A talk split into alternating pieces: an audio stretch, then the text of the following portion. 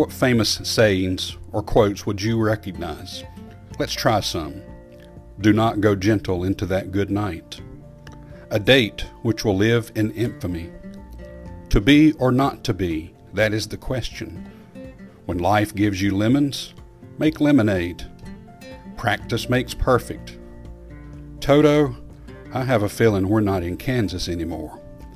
I have a feeling most of you would have remembered a lot of those phrases, and maybe even the movies or the people that said them. The Bible, it ought to have some sayings that we would recognize as well.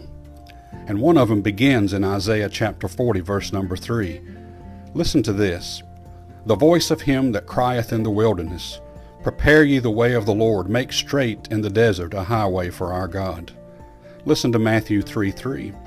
For this is he that was spoken of by the prophet Esaias, saying, The voice of one crying in the wilderness, Prepare ye the way of the Lord, make his path straight. Mark chapter 1 verse 3. The voice of one crying in the wilderness, Prepare ye the way of the Lord, make his path straight. Luke chapter 3 verse 4. As it is written in the book of the words of Esaias the prophet, saying, The voice of one crying in the wilderness, Prepare ye the way of the Lord, make his path straight and John chapter 1, verse 23. He said, I am the voice of one crying in the wilderness, Make straight the way of the Lord, as said the prophet Esaias. John. John the Baptist. He had a famous saying.